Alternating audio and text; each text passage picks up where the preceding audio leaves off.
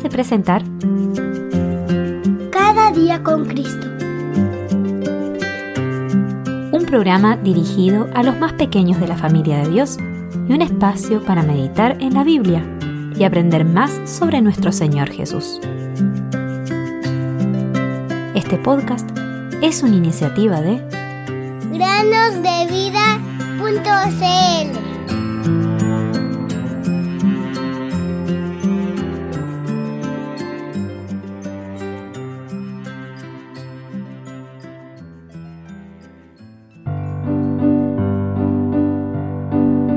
del pecado es muerte, mas la dádiva de Dios es vida eterna en Cristo Jesús, Señor nuestro.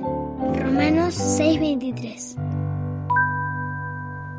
Hola queridos niños, muy buenos días. Bienvenidos una semana más a meditar con nosotros en este podcast.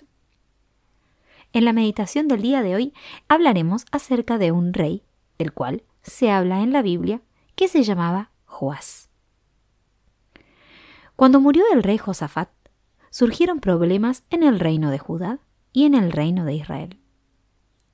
Joram, el nuevo rey, era diferente a su padre se casó con Natalía, una hija del malvado rey Acab, y ella lo alejó de Dios para ir tras Baal. Al ascender al trono, Joram cometió un acto terrible al matar a todos sus hermanos. Luego siguió los caminos de los reyes de Israel. Dios lo abandonó debido a sus pecados y lo dejó solo para enfrentar a sus enemigos. Los filisteos y los árabes atacaron Jerusalén y Joram murió después de ocho años de reinado. Ocosías, el hijo de Joram, ocupó el trono y gobernó durante un año. Siguiendo el consejo impío de su madre Atalía, hizo lo malo a los ojos de Dios. Cuando su tío, el rey de Israel, lo instó para luchar contra los sirios, Ocosías aceptó y murió en la batalla. Después de la muerte de Ocosías, Atalía planeó matar a todos sus hijos, incluidos sus propios nietos, para asegurarse su posición como reina. Sin embargo, la valiente tía Josabet salvó al pequeño Joás de dos años y lo escondió en el templo.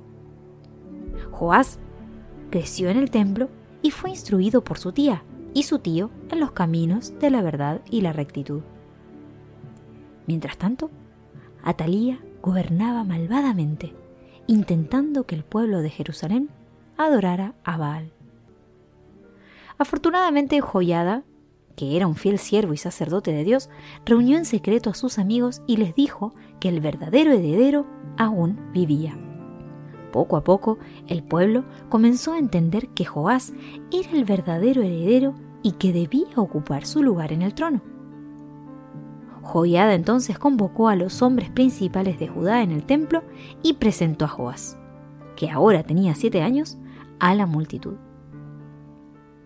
Joiada lo coronó al son de la aclamación ¡Viva el rey!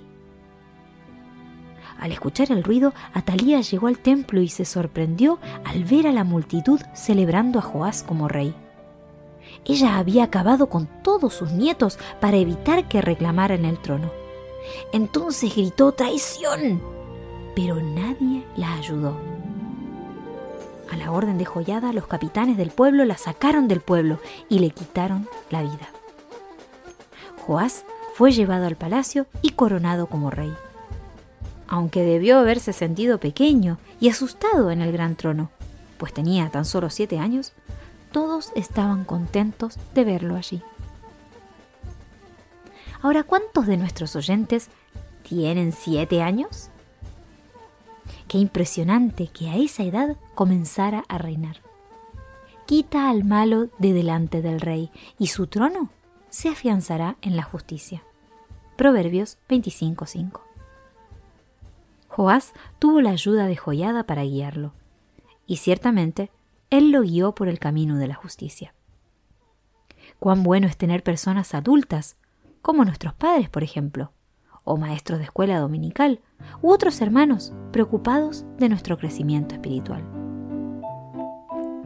puedes tomar tu Biblia y leer esta historia por ti mismo en Segunda de Crónicas, capítulos 22 y 23. Dios es amor, Dios es amor.